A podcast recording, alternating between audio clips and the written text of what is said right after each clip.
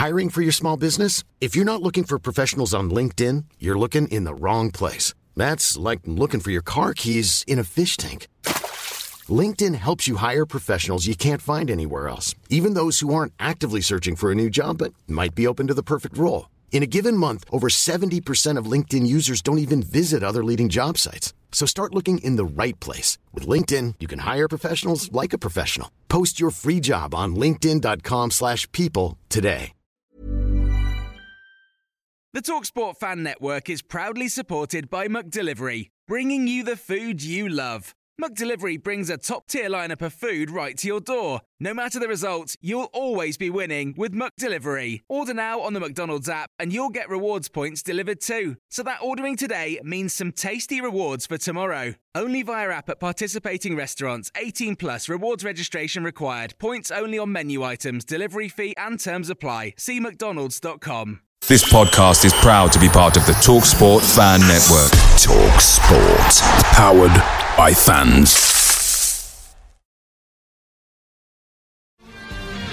Slides into Wales, Wales to do a goal, slots it beyond Foderingham, and the Millers are in front in the South Yorkshire Derby. And for the first time in 42 years, Rotherham United win at Bramall Lane. On the edge of the box for Doffin, he can hit them, and he does. Oh! The Dolphin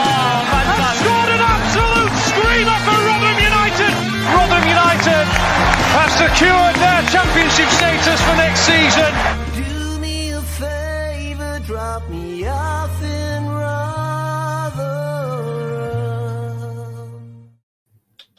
Hello, everybody. Welcome back. This is New York Talk, the Rotherham podcast. We have news to talk about, Rotherham news, as well as a preview. Um, we'll talk about all the director of football, non-signings, preview the Middlesbrough game over the next hour or so. See what we can cover. Uh, Mick's back with us. How you doing, Mick? All good, mate. Thank you. Very, very good. Thank you very much. Danny's back. How are you doing, Danny? I'm not too bad, thank you. Top man. And Tom's back. How are you doing, Tom? Yeah, good. I'm good. Perfect. Um, thank you all for being with us. We've got loads in the comments. Dave Carroll, uh, Martin Holland, Eric Charles Stone, Kenneth Bobbs, loads of people with us. I missed some of you out there. Thank you for being with us. Um, yeah, Rotherham United coming to the 21st century. Um, we have a director of football. Um, Rob Scott gets essentially a promotion from head of recruitment. We'll start there because why not? Because it's big news, I suppose. Um, Mick, What? modern clubs nowadays have directors of football. This is generally how modern football clubs are run. They have a guy who is essentially an intermediary between the, the chairman or the board and the footballing side of things as well. Um, realistically, we've been crying out for this kind of role to be in place for quite some time now, um, and it's finally here. Yeah, absolutely. Uh, and, and probably best man for the job, given his experience of the club, um, his experience in recruitment, his contacts that he's got within the game, you know, and and his and his passion for the club. He's been here, as he said in his interview, since uh, 1990. blah, blah. You know what I mean? He's been here for ages. Um, so yeah, I, I'm I'm really pleased. I'm really pleased it's been done, and it's a sign to me that the club are still looking to move forward despite what's going on off the pitch, uh, on the pitch. Sorry. Uh, so yeah, it's, it's all positive as far as I'm concerned, and um, and the right man for the job as well. Yeah, because this is a this is a something down that's not it's in place no matter what happens this season. This is this is this this is what hasn't been done to keep us up this season. This is something that's been done to hopefully make next season a bit better, to make the season after a bit better, to get a long term structure in place. So we're not getting in, you know, we're not getting Alan Stubbs in and then getting Warnock in. There's it's to have a, this idea of um, cons, uh, what's the? Continuity. continuity. There we go. That's the idea behind it, Dan. And you, you can't you can't really argue with it for me. No, I don't. I don't think you can either. I mean, at many a fan forum in the past, we've been crying out for a director of football, just to be that bridge between the two. Um, and even now, we've actually got one. People are still moaning about it because we've Oh, not gone and got someone else's director of football and piffled them. Um, but I actually agree with what Tony Stewart said about it. It seemed like the natural progression to promote Rob Scott from within, because by the sounds of it, he'd been doing a lot more than just being the head of recruitment. Uh, towards the end of his sort of tenure in that job, he was sort of doing here, there, and everywhere. Um, whereas now he's the proper bridge between the boards and the manager. Um, and he is now the person that says to the manager, What do you want? This, that, and other. Right. This is what he wants. This is the recruitment structure to get it. And it, like you said, Matt, it feels very 21st century of us to be now doing that. Um, and I'm very happy that it is Rob Scott because, like you said, Mick, he seems to be someone who gets the football club. Um, I think he said 98 off the top of my head. I think is what he said. He's been here yeah. since, off and on. Um, and yeah, and I agree with what he said. It doesn't feel like it's like all panic stations, director of football keepers in the championship. No, I think this is uh, a case of taking the club forward as much as possible in a short space of time. Um, and I hope that we see the progression quickly. Like, don't get me wrong, we've not really seen it in January so far, which is a little bit of a sticking point. But for future transfer windows, for future managers, de- depending on however long Leam Richardson's here, we should start seeing the progression and being more organised between the the top brass and the playing aside of everything as well. Mm. Um, Scott Gunner says it won't make a difference. Robbie's doing the same job he's been doing for months now. It, yeah, similar, similar, similar job, similar role, but it's about putting that structure in place, Tom. So you know, if Rob Scott has to leave in a year's time, we get somebody else in to do that role, so we still have that continuity. It's a really boring sort of corporate thing that's happened. It's football, so we're meant to be excited about things that happen at a football club, but this is a kind of a boring thing which should really help in long, term. Yeah, no, it, it will help long term, and but I I agree with that. He has been doing this since mm. Warne left. Really, I think it's it's not been structured since Warne left, and it just goes to show how much that guy did behind the scenes, not mm. just on the football, you know, on the football pitch, but off the football pitch. He put in his own philosophy and and his own, and it, everything works by him. He was the as Scott said in his interview, the spearhead of the operation. He was the kind of cult figure. And when he left, it threw everything off and, and Taylor mm. tried to pick up the pieces and couldn't. So I think I think appointing Scott as head of recruitment is is um, head of uh, director of football is good, but can he? I don't. Can he do two jobs? Is it still worth him being head of recruitment? I mean, obviously, head of recruitment and director of football are going to work extremely close anyway. But is it not worth if you don't want to hire from outside is it not worth you know you've got i don't know how many scouts we have about europe and and england mm. but is it worth maybe promoting one of them to head of recruitment bringing in another scout and having just a bit more just having rob scott a bit more focused on the director of football role and having someone a bit more focused on the head of recruitment role i don't you know i, I didn't I, am never ever a, a you know pessimist but when i was watching the interview it didn't fill me with any kind of I, I, nothing really it was just a bit more of a eh. it was it was some it was a it was a name change of something that we know we'd known has been going on for the whole mm. season obviously mm. it's good to get it in place now but it it just it, it's now instead of scott doing um head of recruitment and then a little bit of director of football role without actually being director of football. It just sounds like he's now the director of football, whilst also being head of recruit. It just doesn't. I don't. He might prove me completely wrong, and I hope he does. But one man cannot do two jobs, and especially two jobs of that importance. You know, it's it's it's it's a tough ask for him. Um, so I I think maybe not leave recruitment behind for him, but definitely take a step back and oversee the important parts rather than being head of recruitment as well. I, I, I, feel like we just need a bit more help on that front now. But mm. absolutely, I, I couldn't think of anyone better to be director of football. I think that appointment is fantastic in itself. Mm. Yeah, you make a good point on recruitment. That was it wasn't much mentioned, but they make it's one of those things that you may have half half promoted somebody to be sort of take his role a little bit. But if it's somebody we don't know, they're not necessarily going to. If it's it, yeah, if that's the case, and somebody is essentially now head of recruitment that we have no idea about, that's fine. But yeah, until yeah. that gets announced, you can't really assume that. So going off what they've said, it's not really. I mean, obviously they want a, a lot more of a of a of a change behind the scenes, which is perfect. We're in a much better hmm. position now than we have been for ages. But mm. and off relatively off the pitch. Um, Yeah. But yeah, whether it changes stuff on it, who knows? Uh, just wait and see. Yeah, it will be certainly not me. Some Troops says, hope it's not more cropped players, lads. He thinks it's a cheap option. Yeah, I suppose, but I don't know. It's a very negative way of looking at it, isn't it?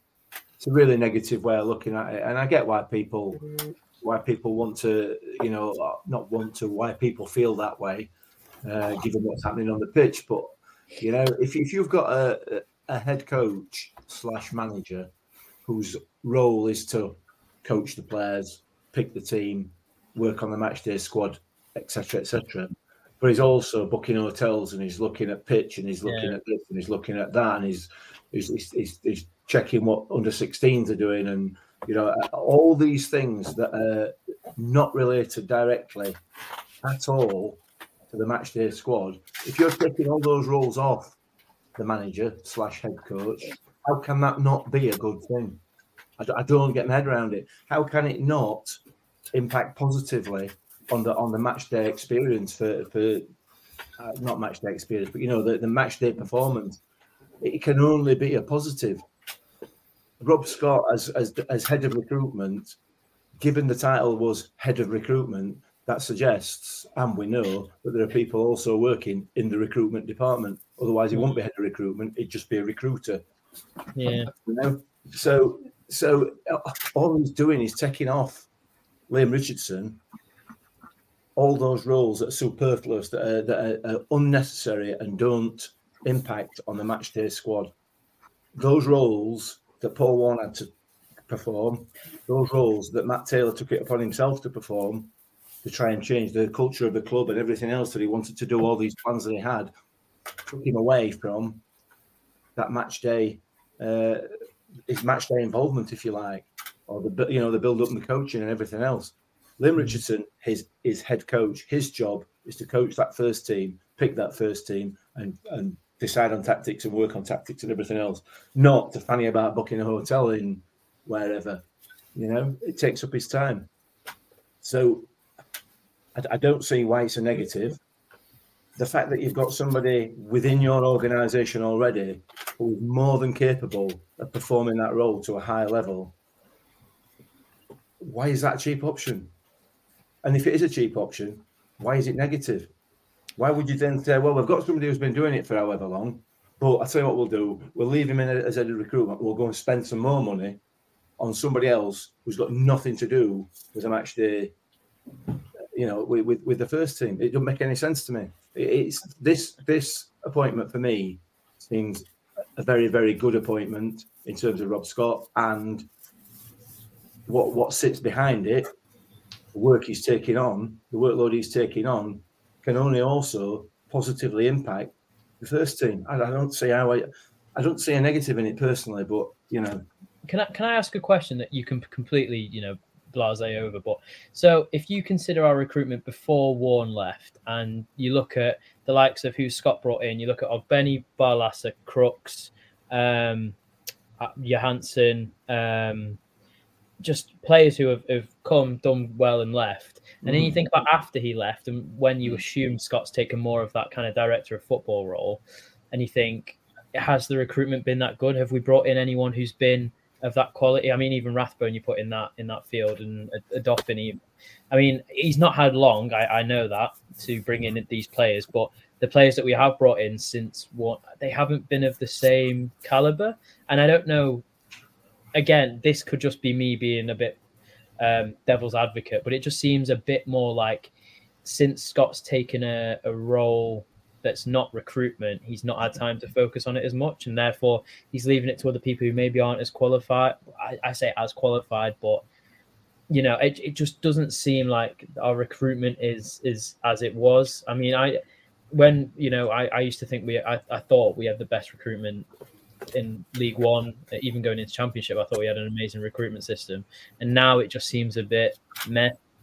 I don't know. It depends on on the players that you're talking about, doesn't it? You know, Rob Scott has brought Yeah. in the players, the players or type of players that Matt Taylor asked him to bring in, and then Yeah. Matt Taylor failed to get a tune out of them. Yeah, Um, you know, that, that, that's my take on that. yeah. No, that's fair. So yeah, we don't know. A lot of this we don't we don't know is the answer. Yeah. Um, because then that's that's kind of the role of director of football. It's a lot behind the scenes stuff you don't actually see.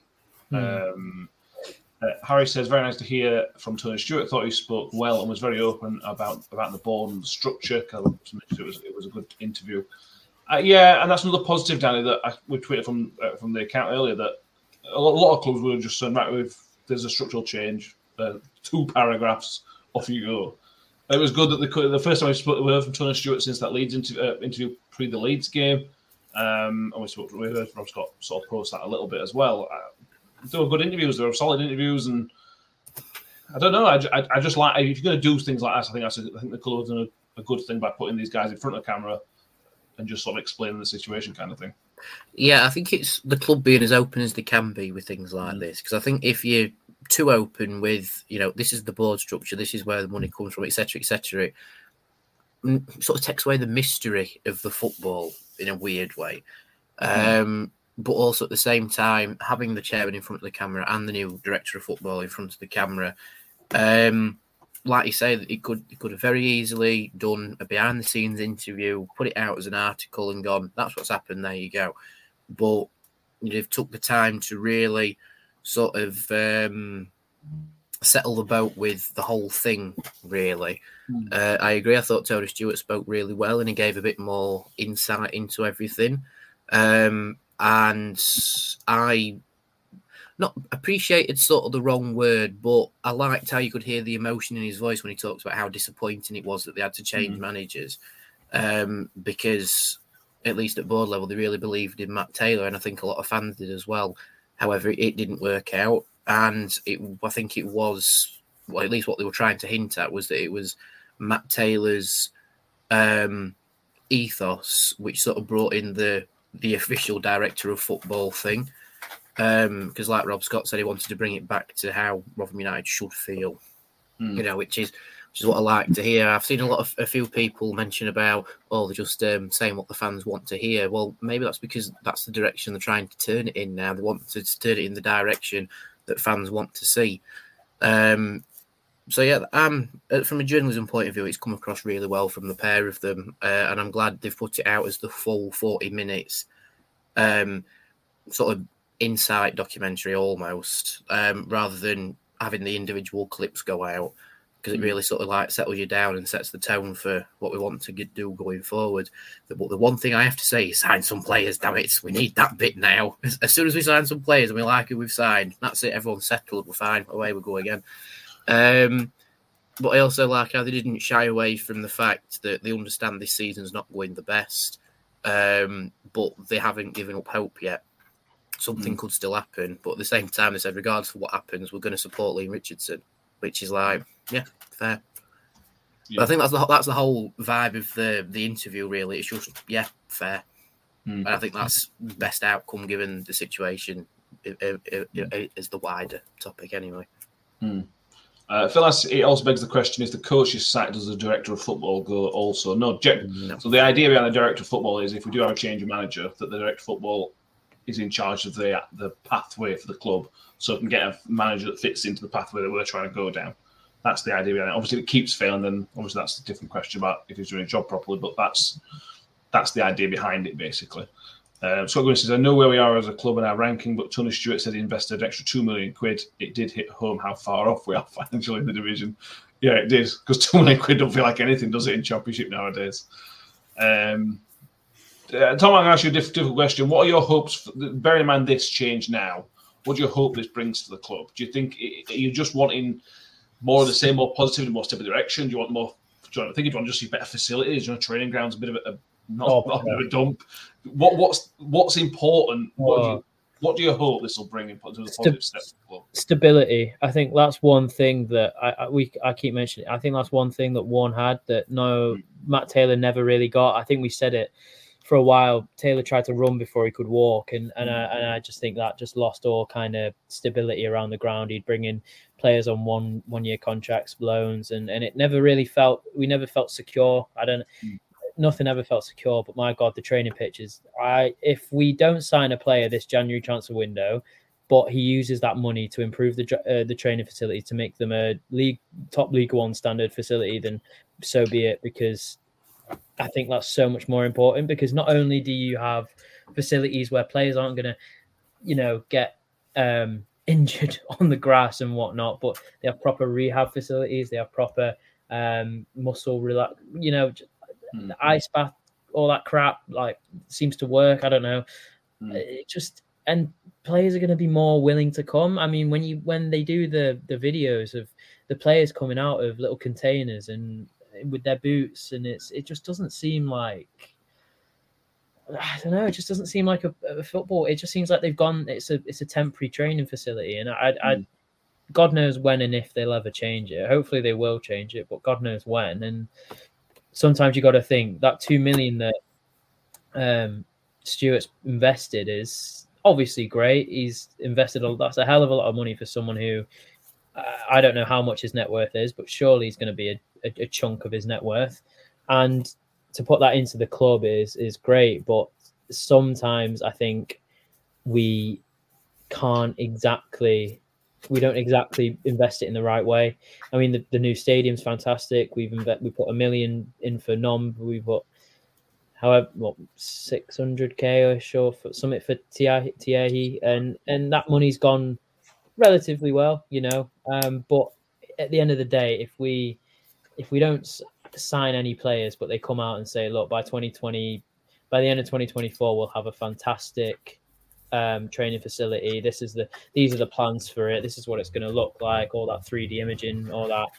Then I think a lot of fans will turn around and say, "I'm disappointed, but okay." I think a lot of fans will be really annoyed on Twitter, but then soon come to realize that you know long term it'll work. But yeah, I don't know. It's it's one of those things where that's what the director of football are saying, and uh, I think from now on it's just been down to Stewart, and Stewart's had one thing one thing in his ear saying this, another thing saying that, and he's just thought performance, performance, performance. Let's not give a crap about the training facilities. It's not going to matter in the long run, uh, but it ultimately does. I mean, you look at, I mean.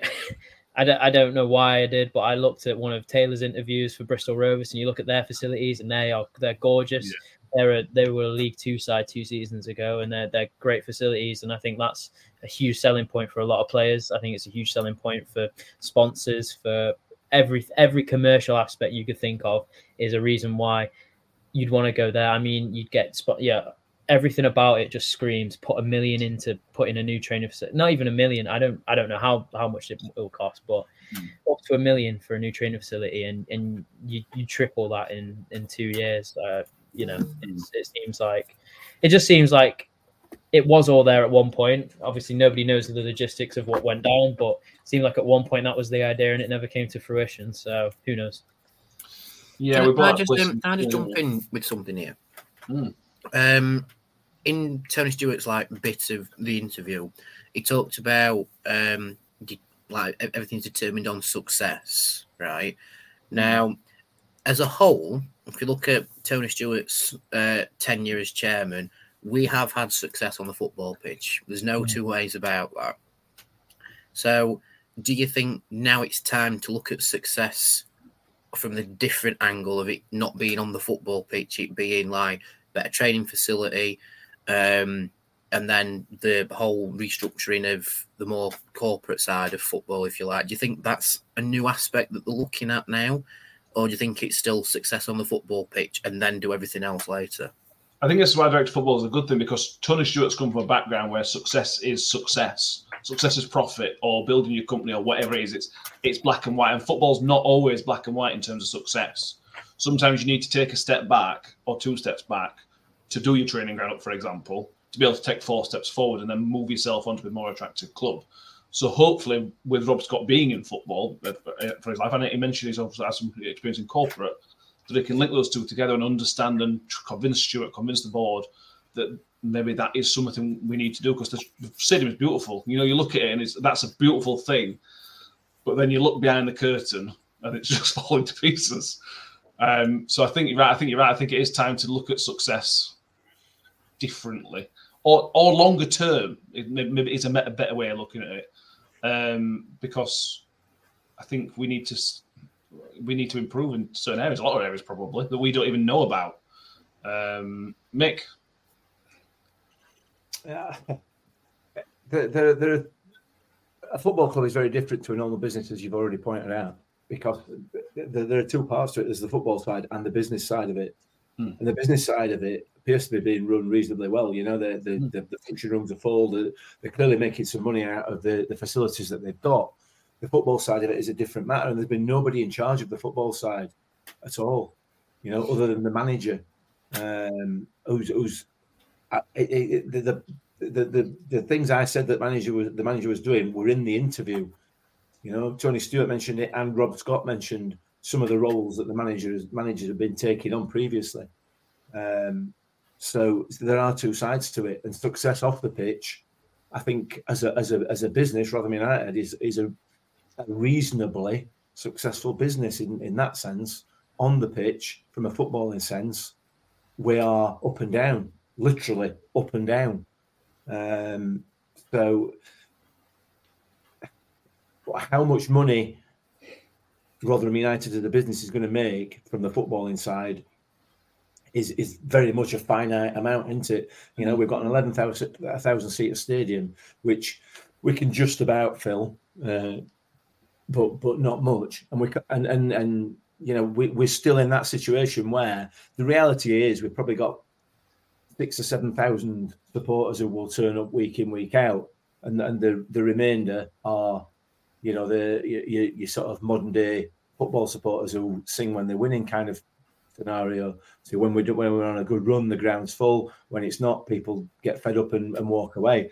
He's never going to make any money out of that. So what do you call success? You know, Hmm. in order in order for the club to have success on the pitch, uh, they've got to we've got to spend money. It would appear because that's what everybody else does, but everybody else is spending money that they don't have, and we're not. And and for some reason that has turned around into being a bad thing, and I, and I don't get, I don't, I don't understand that. Um, but it, it's two separate entities ul- ultimately. It's, it's a way you're measuring the success, um, and and as a football supporter, clearly you're going to measure measure it by what's happening on the pitch, where you sit in the league, which league you're in. Um, but to achieve consistency, and particularly in this division, um, there's a financial aspect to it, and we ain't going to get that finance. We ain't going to get it. I don't know why people keep thinking that you know all of a sudden this magic fairy is going to come out of nowhere and dump hundred million pounds into Rotherham United's transfer kitty or whatever. You know, I, I mean that's an exaggeration, but you know what I mean. It's just not going to happen, um, and we're not going to get it through people coming through the gates. But again, it's not going to happen. we could talk about this all night, couldn't we? So, so- We could, yeah, we could. The, the bottom line with it is, I, I, I think, particularly with Tony Stewart, the interview with Tony Stewart today, I was, I was, I, I was quite impressed with it. You know, he's clearly got a passion for the club. He's clearly Mm. got a passion to, to, to, to, to do the right thing. You know, take that to one side, take the club out of it. He's a passionate businessman who wants to succeed. You know, he's not going to want to walk away from this as a failure. And a failure is where we are at the moment, bottom of the league, eight points adrift. That that smells of failure. So you know he's he's as passionate as, as the rest of us to make this right. Um, and but you know how passionate are we? Are we are we willing to give up our life savings to, to help this club survive? To help this club not not survive to, to make this club a success? Because essentially that's what people are asking him to do. You know, he's worked all his life, he's made his money, and now what everybody's saying is, put it into football club to please me. Hmm. And that's not right. And we see what happens. And, and the RUFC put the thread out today about other football clubs within the championship who, who outspend, outspend, outspend, outspend. And, you know, we talked about training ground. I hear Reading have got a six million pound training Mm. ground. Brilliant. That'll be all right when they put a supermarket on it, won't it? but it's right though, isn't it? You know, it's all well and good saying we want some players. I want some players. Yeah, we all want some players. Who's going to pay for it? Who's going to make them come? It's just not that simple. But, but we have to, say- and then we have to have something to criticize. It's it's bizarre. It's bizarre. But yeah, anyway. complete.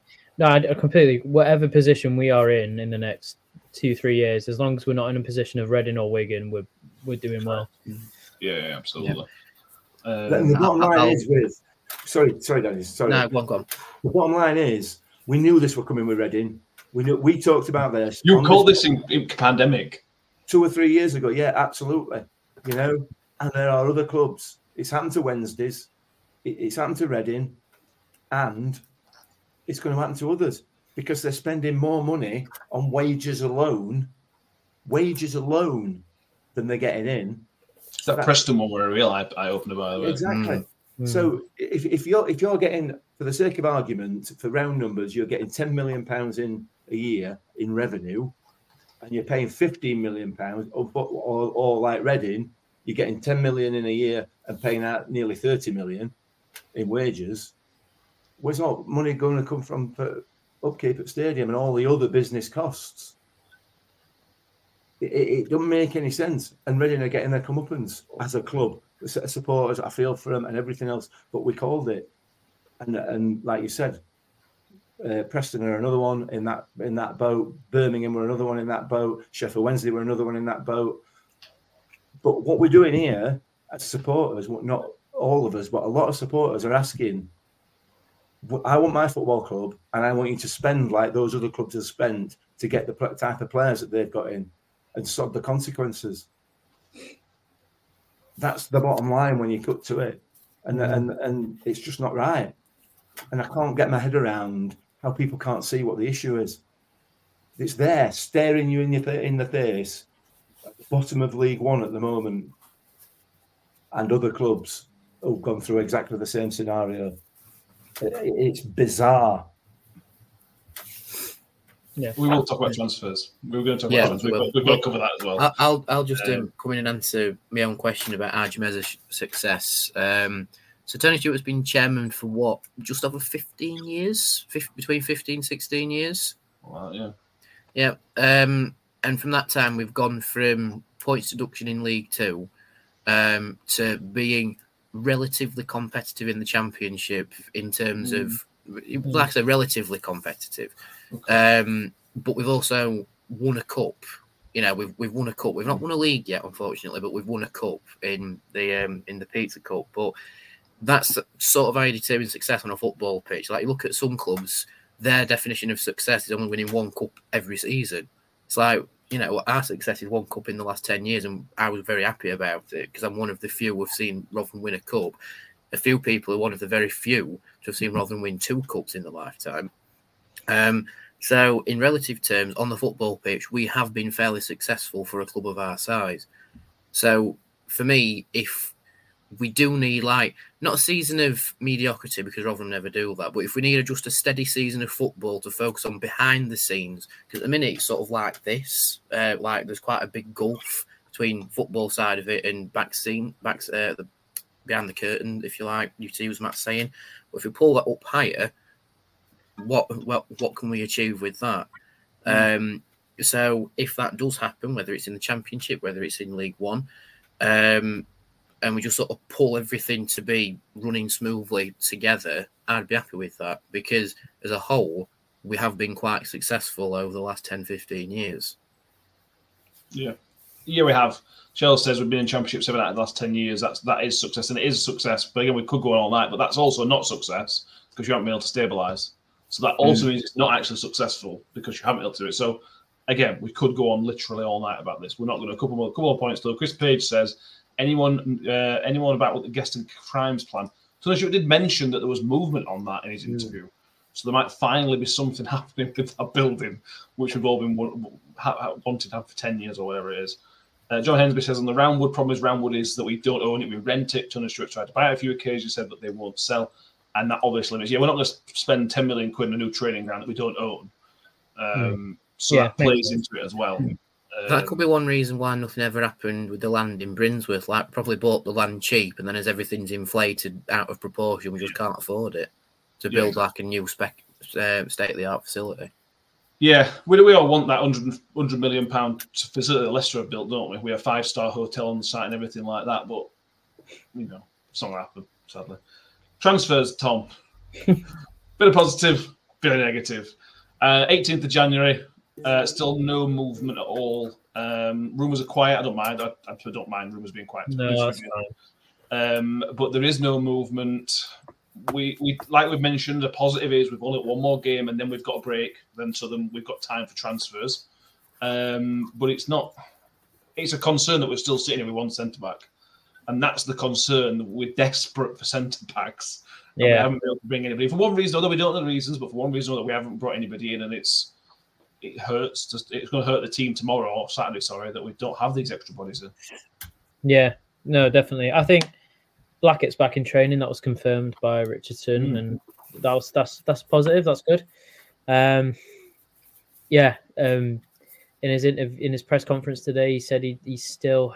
I don't, I don't know the exact word, but maybe he was hopeful that he's going to get in one in before the Borough game. But you know, he, he never says much, does he? Um, No. so we'll we'll see on that. I'm I'm not confident on that statement, but anything's a positive at this point. I think last time I was on, I said it was like tenth, maybe the eleventh. I was on, and I said, "Well, let's not worry about it until it gets to like ten days down." And it, we're we're nearing that danger zone. um, yeah, it's a bit of a worry. It's a little bit of a worry. Um, I think I think what you say is is I think I, I agree with you, Matt. I think no rumors is good. So I think any I think rumors are, are, are, are just a, a load of rubbish, and I think anything really is is is a bit rubbish. But at the same time, I think I think a rumor shows that there's interest, and I just I think the lack of careful. Couple Um, of drinks, all right. yeah. Then, uh, No- Normally, it's me that's doing that. That makes a nice change. yeah. Could and then uh, yeah, I, I just think with the with the lack of rumors as well, I just don't know. It again, I agree it's good, but it just makes you think that maybe we're not. I don't know. I don't know. It's weird. I mean, the Callum Lang interest is again. It's it's not a um. It's it's not a it's not a viable rumor. There's nothing to back it, but it's it's a rumor that makes sense, Mm. and it's a rumor that would be good if it ever came down to it. Um, yeah, I, I, I don't know. No, no rumor is a, is a good rumor, um, and I don't, I don't think we're gonna have one for a while. Hopefully, we get someone in tomorrow. Hopefully, it's a centre half. Hopefully, we have two centre halves fit for Saturday, and hopefully, come the next game, we have um, Humphreys and Blackett fit again, and then you've you've doubled your centre backs. Yeah. you know, without doing much, and then you've you've added an, a, a good midfielder back as well in in Hacks moving back into midfield. So Yeah. Humphreys and or Blackett coming back is like two signings. It's like bringing them back and also getting in a new midfielder. So Mm. yeah, I don't know. It's it's it's a weird scenario we find ourselves in. But what I would say is that the the the rumor of Callum Lang, I think, is a is a good indication of this sort of player that we want to bring in. I, I think he's a, I think he's a cracking player. I think he's a very technical player. I think he's a creative player, and I think if if we get him or get the likes of him in, I think it'll be a, a real positive boost. I just I know you guys spoke a lot about the Stoke game, so I'm not going to discuss it. But I I don't see Nombe and Hugo working out. Uh, there's no creativity there. There's there's nothing, and I don't see Ollie starting games anymore, or or or Bramall for that matter. Um, I think those are three key areas of the pitch, especially with the formation that we play, and, and three three areas that we really need to improve. I'm Sandra, and I'm just the professional your small business was looking for. But you didn't hire me because you didn't use LinkedIn jobs. LinkedIn has professionals you can't find anywhere else, including those who aren't actively looking for a new job but might be open to the perfect role, like me. In a given month, over 70% of LinkedIn users don't visit other leading job sites. So if you're not looking on LinkedIn, you'll miss out on great candidates like Sandra. Start hiring professionals like a professional. Post your free job on linkedin.com/people today. Picture the scene. All of your mates around, you've got your McNugget share boxes ready to go. Partner this with your team playing champagne football. Perfect. Order McDelivery now on the McDonald's app. There's nothing quite like a McDelivery. At participating restaurants, 18 plus serving times, delivery fee, and terms apply. See McDonald's.com. Yeah. Um, like, like we said, mate, we're, we're one set, one fit centre back. Tom's right. A couple of weeks time, we could be sitting here when we play Southampton next.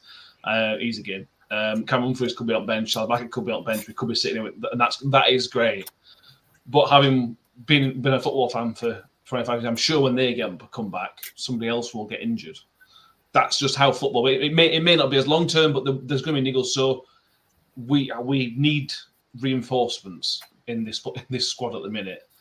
If well, how would you feel on it, mate? Because there, you, there are still what 12, 13 days left of the transfer window. That's, that's a long time. It's almost two weeks, obviously. So there's time. But uh, Limerick should say what a job done early, ideally. You know, I'm sure we're just talking in ideal world. I'm, I'm sure. Yeah, I'm sure it wasn't sort of saying we'll have them all signed by first of January. Um, but we've got we've got eh, two games after the Fulham game without any reinforcements, and you know, depending on we got in, that may have made a difference against Stoke. It may have made a difference against Middlesbrough. It's a, are you concerned at all? Um, no, not particularly. I, don't. I don't think this is this has gone any way any different to how we all expected. Um, you know, we, we, we talked about it on the last podcast. We're bottom of the food chain in this division. We are going to have to wait to see who's available. Well, I also, I'll jump in, sorry, but I also, but I didn't mention this. The AFCON and the Asia Cup will have also impacted other clubs letting loanees out as well, which yeah, is yeah. also something to mm. factor in. Yeah, uh, precisely. So the, the, there are going to be less players available for the for the time being. Mm. So and, and, January transfer windows tend to be very slow anyway. So it, you know, yeah, it, would be great to have got all our business done really early and, and sit on it, but that's not going to happen for, for all the reasons that we previously discussed. Um, we're going to have to take what's there, what's available to us. Hopefully, like I said last time on, on, on the last podcast, you know, hopefully Leam Richardson will have some contacts somewhere, and and there may well be, and, and obviously the Callum Lang rumor is is, a, is an indication that that's the case. That you know he's, he's trying to tap up some of these his previous players who he knows and he knows will fit into to the way that he wants to play. So we'll have to wait and see. On the plus side, 18 days in, there's been no interest in Victor yet, which uh, which is fantastic. You know, um, so we'll have to uh, we'll have to keep that um, keep we, that under our hat until the end of the transfer window. Um, which, which, also raises the question that we aren't looking to offload players to bring money in to go and buy some other exactly. players. We are quite happy just to sit and just go, well, as long as this core group don't leave and we can add, hopefully, here, there, and everywhere, then we'll be all right. So that's actually quite a nice position to be in where people aren't coming in and going, oh, we'll buy such and such for so and so because we need the money. So mm. that also shows a slight stability, which is quite nice, even though no one's through the door yet, even though some people have put a name or so in the comments as well, which is an interesting one. Hmm. Um, but yeah, sorry to jump in on that, mate, but it is really good that Victor's just mm. quiet. Mm. Like, there's no rumours from any of the, um, how do I word it nicely? Um, the um, the more out there rumor accounts, shall we mm. say, that think we're signing uh, well, uh, Chris Evans again. To be to be fair, Danny, they they haven't even been created yet, so um, you know, last week at window. Schools have been back as well, so they'll have had some homework these last couple of weeks, you know, to, to get in after Christmas break. So once once that calms down, I'm sure they'll be creating some new accounts and some new garbage coming out. Um, anyway, yeah. Uh, we, let, me ask you, let me ask you a hypothetical, Danny. I'm asking you, not Mick. Um, if if this was it, if this was the team, if there was if it was a failure and there was no signings between now and the end of the window, which is unlikely, very unlikely, but it is a possibility. Uh, how would you feel about that? Um, I wouldn't feel pleased, that's for sure, um, because I do think we need to add in certain areas. I think we need to add um, up top potentially just just because there's no goal threat, I don't know whether that needs tweaking or we need to bring in just different options or someone who's more of a, a wide based striker, effectively because we've lost Andre Green, really. Um, and I mean, with the with the centre back thing, we could do with like at least one because we've got hmm. one centre back who won't be back now short term uh, which is Grant Hall, but there's potentially two coming back in near future. But it'd just be maybe nice. Fergie.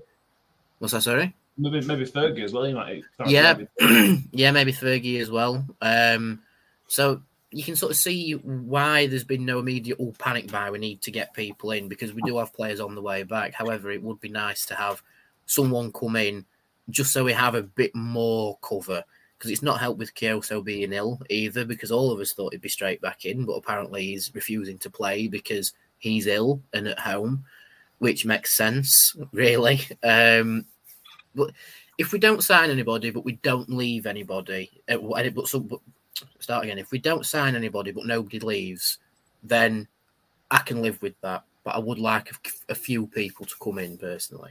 Hmm. Yeah, there'd be meltdown. If we didn't sign anybody, there'd be meltdown. Mm. Uh, it'd be quite funny for for a day or two, wouldn't it? Uh, just for that. Um, yeah, fun. I enjoy it. Harry says if we don't sign anybody, it's Tony Stewart out, Scott out, and it means Miller Bear out as well. Take them all, yeah. um, I didn't realise we were going to kill a bear. if, we, go down, we're not coming straight back up, and twelve players out of contract. Do you remember we came down under Paul Warne? Mm. First time. remember that quote. Mm. Oh, we're going to go back down to League Two. It's going to be a disaster. We're never going to see the championship ever again. We're straight back up. Um, so let's not. Right, first of all, let's not write off the season, and also let's not write off the chances if we do go down because it's Rotherham United. Nothing is predictable with this damn football club. Nothing. Um, so yeah, uh, well, as and when rumours come through the football for the transfers, we'll, we'll obviously talk about them. Um, could be busy next two weeks or so, couldn't it? Could, you could be seeing five players in there when next we, we might not. But we can hope. It'd be interesting to see what happens with um, contracts as well, because as soon as the transfer window's done, then we could move on to contracts and see what happens with that. Well, yeah, we've got Ollie out of contract, but as an option, Hacks out of contract might have an option, don't know. Lindsay's Uh, out as well, I think. Lindsay's out. Um, yeah, we'll cover that. We've got some free weekends to cover, so we may do that. Let's talk about the Middlesbrough game. Um, obviously, we go to the team. We beat them on Boxing Day with the flukiest goal we've had all season. Um, they're a good team, Tom, and they showed on the day that they were, they were a good team. That they lacked edge on the day, massively lacked edge. But they showed last week that they beat Chelsea and were pretty good value for the win against Chelsea. Um, So it's always well the away record, our record, away record speaks for itself. Um, are you feeling ahead of the Borough game Saturday? Yeah, but- yeah no. Rather not. Just not bother.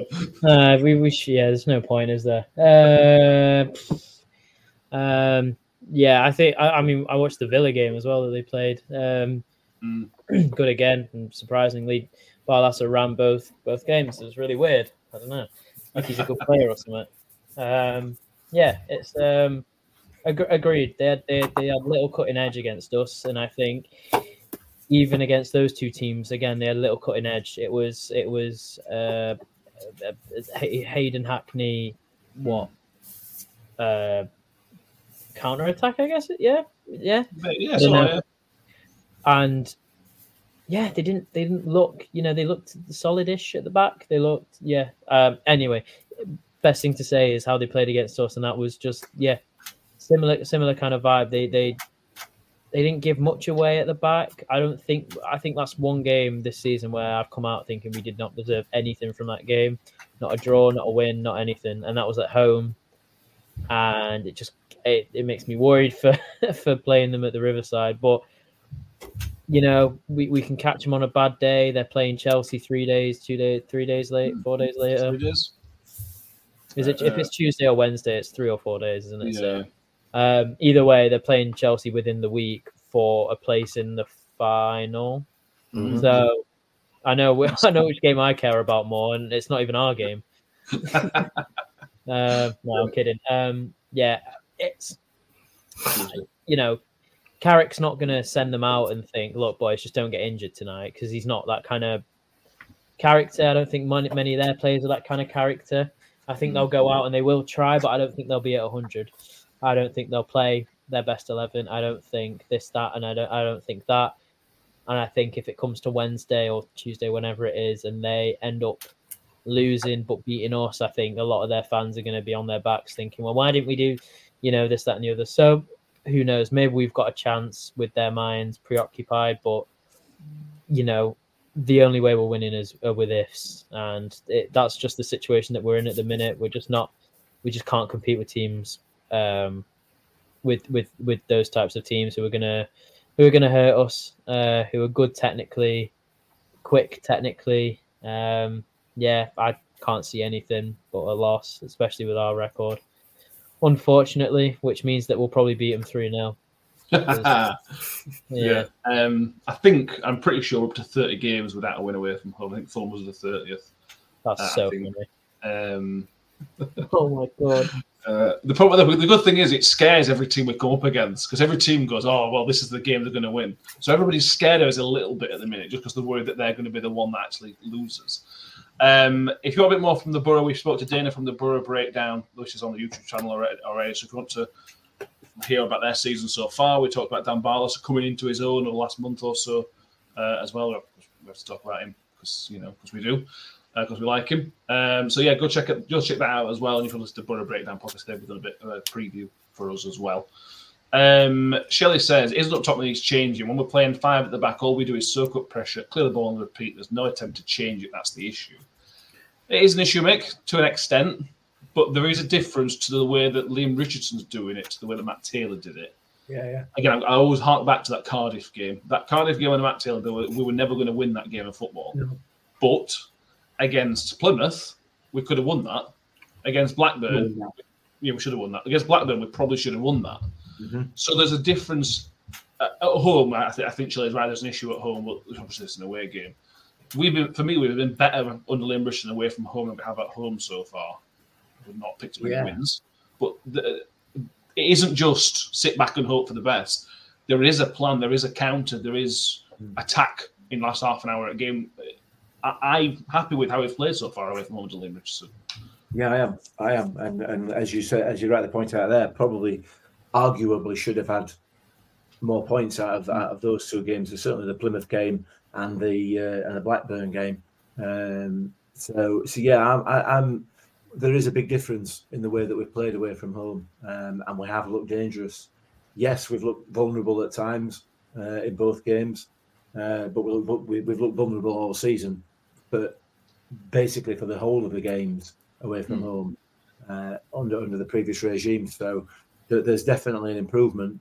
Um, whether that will carry on on Saturday, given the given the, the performance at home last week against Stoke, which was which was woeful, um, I would hope that there's going to be some sort of um, um, backlash from that in terms of in terms of the, uh, the performance from uh, from the players. So I, I don't think it's a foregone conclusion. I think it's pretty much a foregone conclusion, but I don't think it's an actual one yet.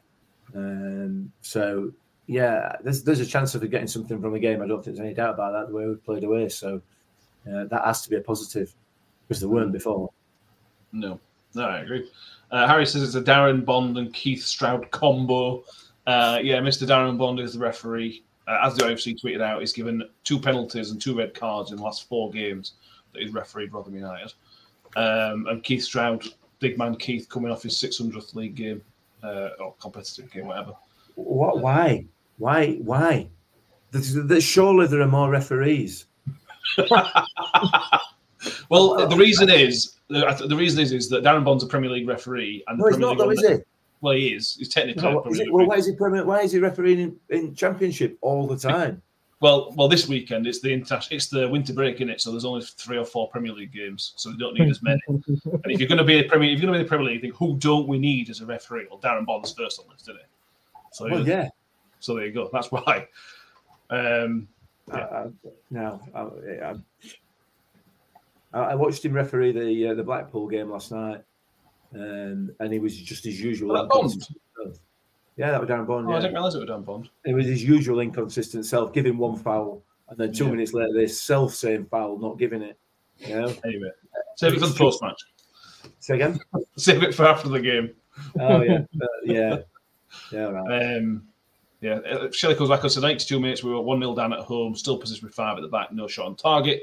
Attempt to change the shape. So long as we play out from the back, though, that's all that matters. I don't think there's an issue personally with five at back. We, we played some great stuff under Paul Warne with five at back, some brilliant attacking stuff five at back. Five that's not an issue. It's how you support the strikers that's the problem, and you can do that with three in midfield, and that's the, that's the problem at home. Anyway, I think, with the greatest respect to Shelley, I think this playing out from the back um, trope is a, is, a, is, a, is a red herring. It really is. We we do it. We don't do it consistently. We're not trying to do it all the time. Occasionally, it happens. You know, he's trying to mix it up. I, am not buying this. Oh, we're looking to play out from back all the time. I'm not at the moment. I may be well, but at the moment, I'm not. I, I agree. I think when people say play out from the back, I, I, how often do our midfielders get the ball and turn and and, and mm. move with it? It's it's it's little triangles between Revan, Morrison, maybe Tiehi, and then it goes to Revan and it's a long ball, and then it's it's just trying to uh, not waste time, but I don't know what you'd call it. Maybe just a bit time to just regain a bit of energy or something. I don't know but it's not. It's definitely not playing out from the back. It's just trying to not hoof it straight away from the goalkeeper. Just trying it, to. It's trying to create space in yeah. the midfield, like it's trying to create passing lines in the midfield. If you watch the teams that play uh, pass it out from the back religiously, um, oh, I can't remember which game it was, but watching a game whilst um, whilst I was at work, and the centre backs were in the um, the 18 yard box ready for the goal kick and they passed it out through the back and progressively moved it forward. Whereas with us, it looks like we try to create passing lines as a uh, inroad to the midfield, mm. um, but we haven't quite mastered it yet, which is quite annoying to say. Um, maybe, maybe it's because we, we, yeah, exactly time. Maybe it's because there's no well, wide outlet as much as well. But no, we, we don't have the players. Bramall cannot receive a pass. Rathbone cannot receive a pass. Mm. It's, look shaky. Revan is not comfortable enough on the ball. Morrison is too turns like a bus. Like we've not got we've not got the players. It's it's it's it's trying to do something which okay might work, but it's trying to do it with players that don't work. So you're hmm. looking at trying to. I mean that Stoke game, the amount of times uh, Bramall would run ten yards and then think actually no, and then turn back and, and pass it back. It's it's almost like he's told them, look, let's keep it which is fine, but it's not what it's not what they're good at. If that was, if if you know him turning from, if Br- Bramall turns in field and gives it to Rathbone, I'm not thinking, well, right here we go, he's going to pick mm. out a hmm. killer pass. If Bramall was turning back and giving it Barlaser, then you think maybe all right, something might happen here. But we've not got the we've not got a cutting edge, and we've said it all. Well, we've said it since Taylor really left. We've not got a cutting edge. We've not got we've we've not got a press. We've not got you know we're getting into a lot of stuff here. We've not got we don't even half press. It's not like no. I mean I can fully understand if we sit five at the back on our own 18 yard line, have them come into our half and try and press them on their halfway line and get in on that way. You know when mm. Nombe had his one on one against Sunderland, yeah, we, pre- we pressed as a team out and we robbed them and Nombe had a one on one that got saved. I mean do that another 10 times and he'll score four or five of them. That's fine. We don't even do that. We don't press high. We don't press from a low block. We don't we don't press. There was there's so many hmm. stats that just say that we do not press. We don't sprint. We don't press. We don't we don't play wide. We don't play at the middle. We've got no idea what we're doing, and I don't think that's Richardson's fault. I think that is a load of information that they think right. We're playing like this. We're playing out from the back. But if you can't play out from the back, go long. But if you can't go long, try and use the wings. And it's like, well, what do we actually do? And it, I don't know. I'm as a fan, you watch it and you think, what the hell are we trying to do? As a player, they're probably thinking, this is what we're meant to do, but how do we do it? And if mm. we're hmm. meant to do it this way, then why is it not working? And then you're getting into Taylor territory where it's just madness and it's insanity, and you're doing the same thing over and over again. Sorry, this is a massive rant, but yeah, yeah I was thinking that. Yeah, yeah. But yeah, we I know what you're saying, but, we, but, but we are ten times more solid though now than we were under Taylor. That so I think yeah, I think Leam Richardson sacrificed any, not any, but a lot of offensive actions, a lot of positive actions in, in the top end of the pitch to make us much more solid defensively. And I think that's that is going to hurt us scoring goals. It's definitely hurting us scoring goals, but we're not going to probably not going to concede four and five goals anymore this season. I think he's had, he's had to make that sacrifice. That's, that's how I read it anyway. Might be wrong. Oh, now you've said it. We're going to concede four to Middlesbrough, aren't we? Yeah, we will. Yeah, yeah. Early red card, early penalty. But I do agree with that, Matt, though, because I think even if we do concede four to Borough, like we, we don't look like we would have done. I yeah. don't know. It's weird. It's we he's cut out individual mistakes that are costing us, which is fine. But mm. by doing so, he's made them less confident on the ball, and it just, yeah, it yeah. shows we are we're confident defending. We we we love to defend, putting bodies on the line, this, that, and the other. We look like we enjoy defending, but going forward, none of them look like they wanna. It's even. Mm you know, the only player that really looks like he does is Clucas, and that, that's only because he's been around for, you know, you know, he's he's, he's an eight million pound player. He he knows how to play in those conditions, and none of them seem like they do. I mean, mm. Christ at the start of the season was one of our calmer players, and even now he he looks rushed. He looks, what do I do? He, he's passing it backwards, and you know, we just we're not we've not got any kind of composure anymore. We've not on the ball. This is off the ball. I think I think we're fine, but on the ball we just don't have composure, threat, pace. Just everything lacks. I mean, you look at Luton and, and they they they're quick, they're direct, they get balls out wide, they get balls into the box. You know, they had like what 50 or something crosses against Chelsea when they lost, and it's like and they lost. They got, you know, they get balls into the box, and if defenders are defending their six yard box for the best part of a half an hour, then they're going to eventually lapse in concentration, concede. One of them shot, one of the shots is going to go go in. One of the crosses is going to find a find a man. It's it's basic Wait, stuff. have we? No, we, we just don't. We don't cross it. We do, I'm, I'm going to go again. Stop. You can't trust him to cross it though. Look at Bramall. Yeah. Yeah. Look at Bramall. His crosses go in or, or elsewhere. Yeah. Look at the that, that cross map here at end of Stoke game. What an absolute joke. Yeah, exactly. Exactly. We- We, don't have even Can't do it. No, we, we can't, and that's and that's where you think where was the plan from Taylor because he brought in players who, uh, sorry, Bramall was Warne's player, but even so, you know, you look at Revan can cross a ball, but why is he mm. being played centre back and, and Bramall's not? Put, put, play Bramall centre back. I don't care. Like just just play someone who can cross in the bloody ball.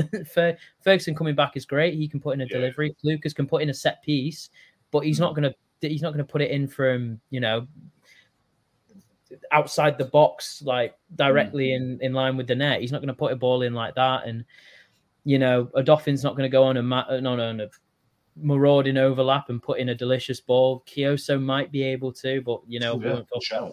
whatever. Um, Peltier kind of can if he can get the legs there. You know, we just, we just, we really, we, we, we are almost re- we're really struggling in the areas where you think we'd really dominate. I mean, you have Kelly, Hugill, and Eaves as your three three out of your four strikers. Who three of those players are fan, fantastic target men, great at winning headers, and any sort. I mean, you saw Eaves' goal against Blackburn. That was Revan crossing from the right, a, a decent ball in, and Eaves doing all he could to score.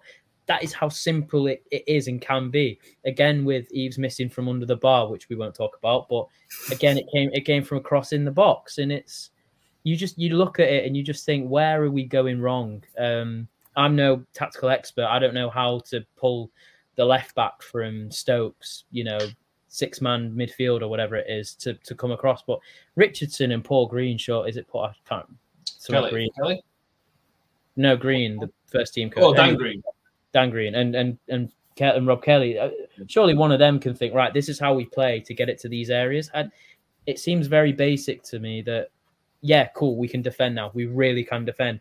Let's focus on attacking. And it seems like we're really just disregarding that. And even the last two goals I can remember us scoring, other than Blackburn, were Clucas and Bramall, and them two were just you know one in a hundred. Bramall's is probably one in a you know a thousand. Yes, yeah. Just- Um, yeah. yeah. Sorry, ran over. Sorry, guys. Dial off now. You're all right. Um, you mentioned Kioso, Danny. We may see Peter Kioso. Leam Richardson was asked in his interview about Peter Kioso. He's asked, is, is he fit? Is he fit and available? And his, his answer was a very straight answer. Yes, he's trained this week. Uh, that was it. He didn't say yes, he's available. He didn't say yes, he's going to play. It was yeah, he's trained this week. Um, it looks like he was just ill. I think with I think that's everybody seems to have calmed down on that one, thankfully.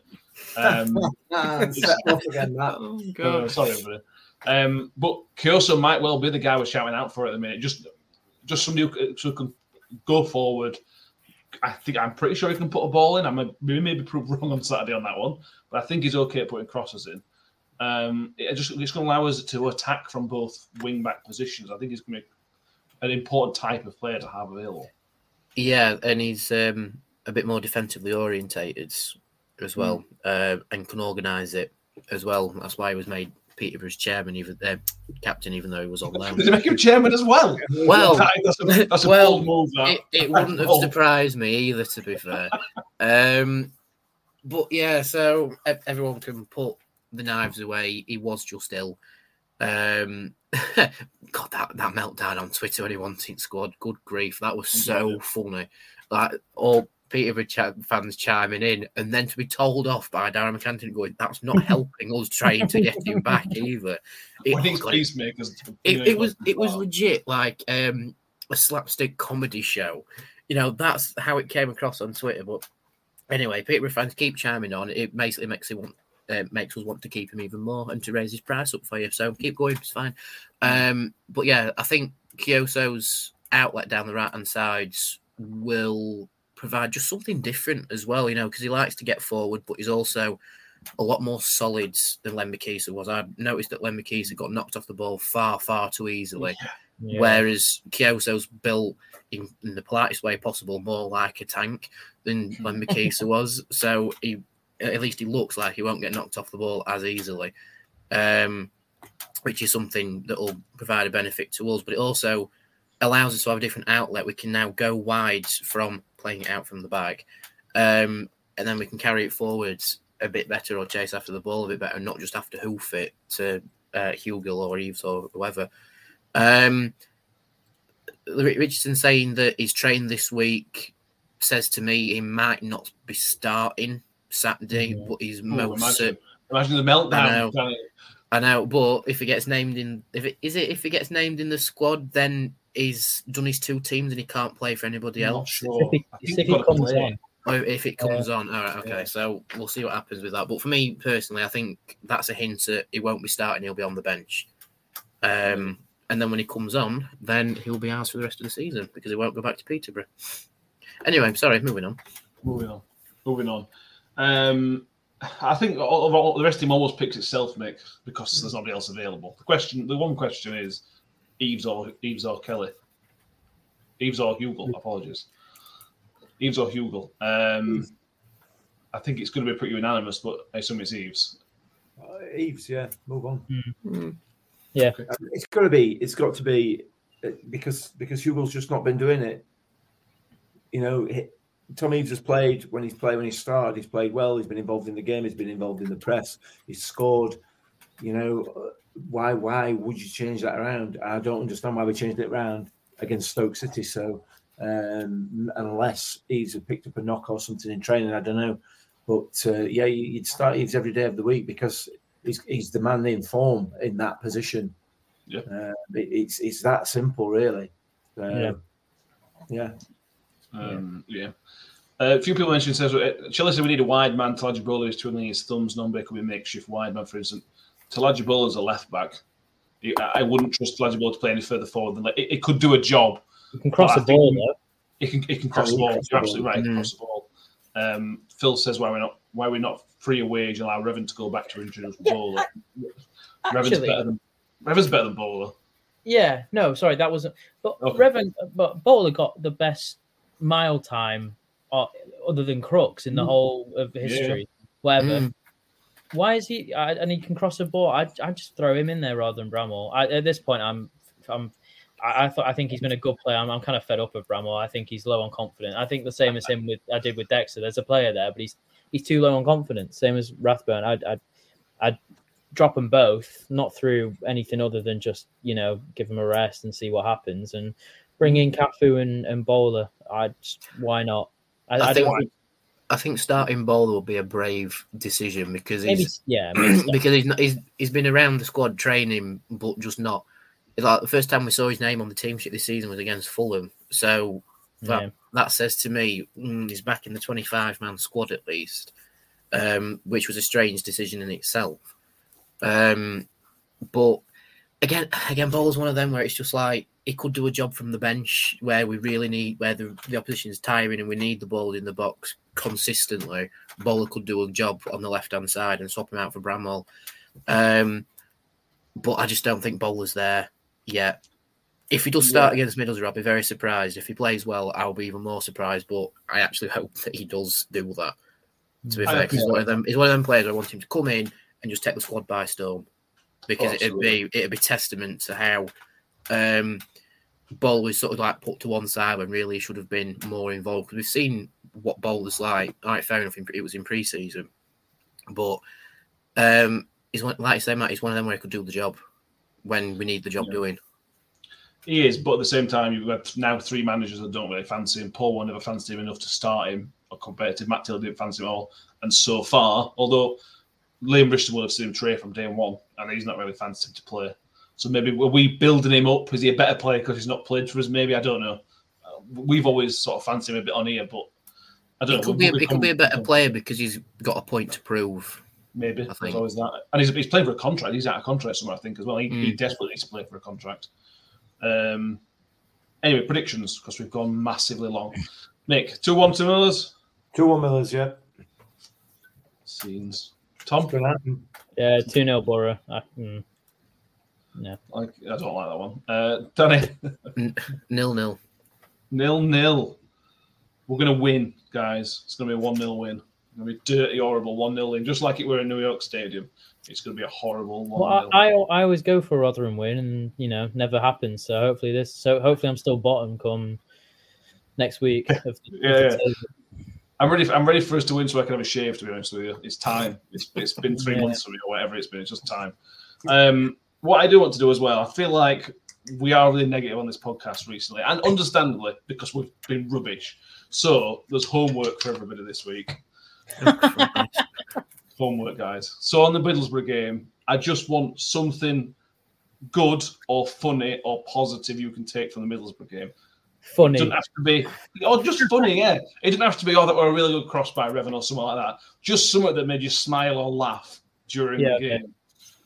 That's what I want because we need to smile more on this podcast. Yeah, okay. We just need to smile more.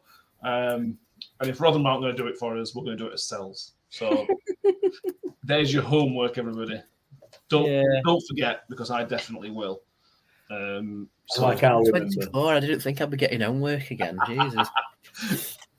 Uh, there you go. So there's, there's your homework, everybody. 5 0 to Borough, says Scott Kent. Here you go. There's the positivity coming in. Uh, Harry says 2 0 to Borough. So does Kyle Ladd. Steve Gunny says 1 1. Sarah Ogden says 3 0 to Borough. So does Phil. And Reg. Reg is my new friend. Reg says 3 1 to the Millers. Thank you very much, Reg. Unbeaten in the last two games at Middlesbrough. 3 0 victory and a 0 0 draw in the last two games at the Riverside. With our Um, bogey team. with a bogey team, that apparently. Yeah, there you go.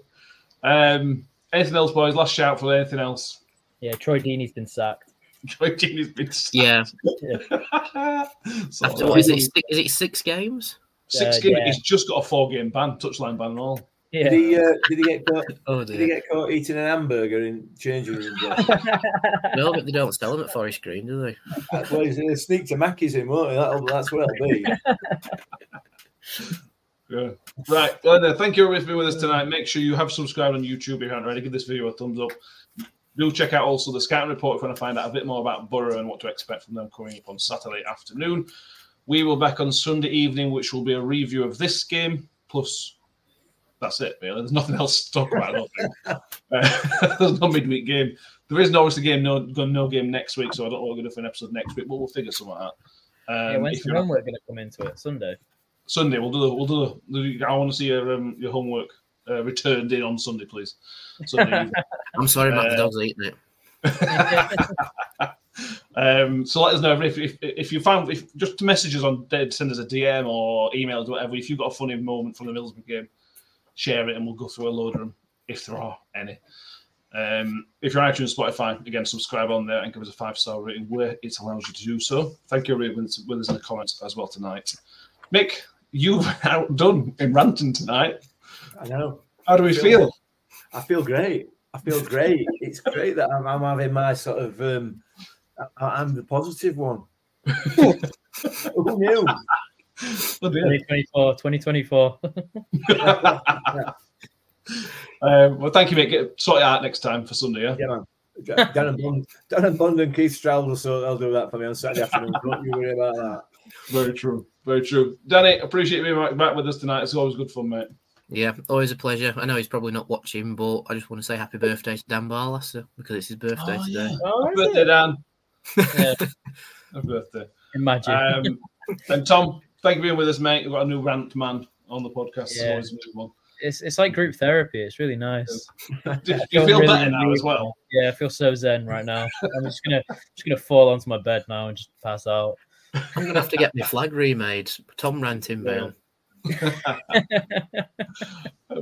Thank you everyone with us, sticking with us to the next episode tonight. Thank you all. We will see you next time. And always, as always, up for the Millers.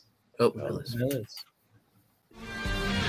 Slides into Wiles, Wiles through a goal, slots it beyond Foderingham, and the Millers are in front in the South Yorkshire Derby. And for the first time in 42 years, Rotherham United win at Bramall Lane. On the edge of the box for Doffin. He can hit them, and he does. Oh! McGoffin has scored an absolute screamer for Rotherham United. Rotherham United Have secured their championship status for next season.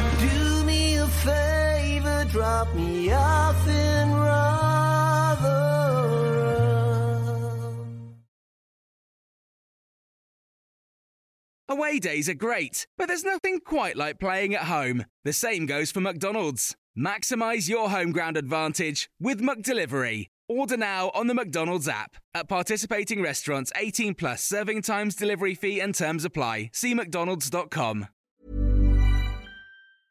Mom deserves the best, and there's no better place to shop for Mother's Day than Whole Foods Market. They're your destination for unbeatable savings, from premium gifts to show-stopping flowers and irresistible desserts. Start by saving 33% with Prime on all body care and candles. Then get a 15-stem bunch of tulips for just $9.99 each with Prime. Round out Mom's menu with festive rosé, irresistible berry chantilly cake, and more special treats. Come celebrate Mother's Day at Whole Foods Market.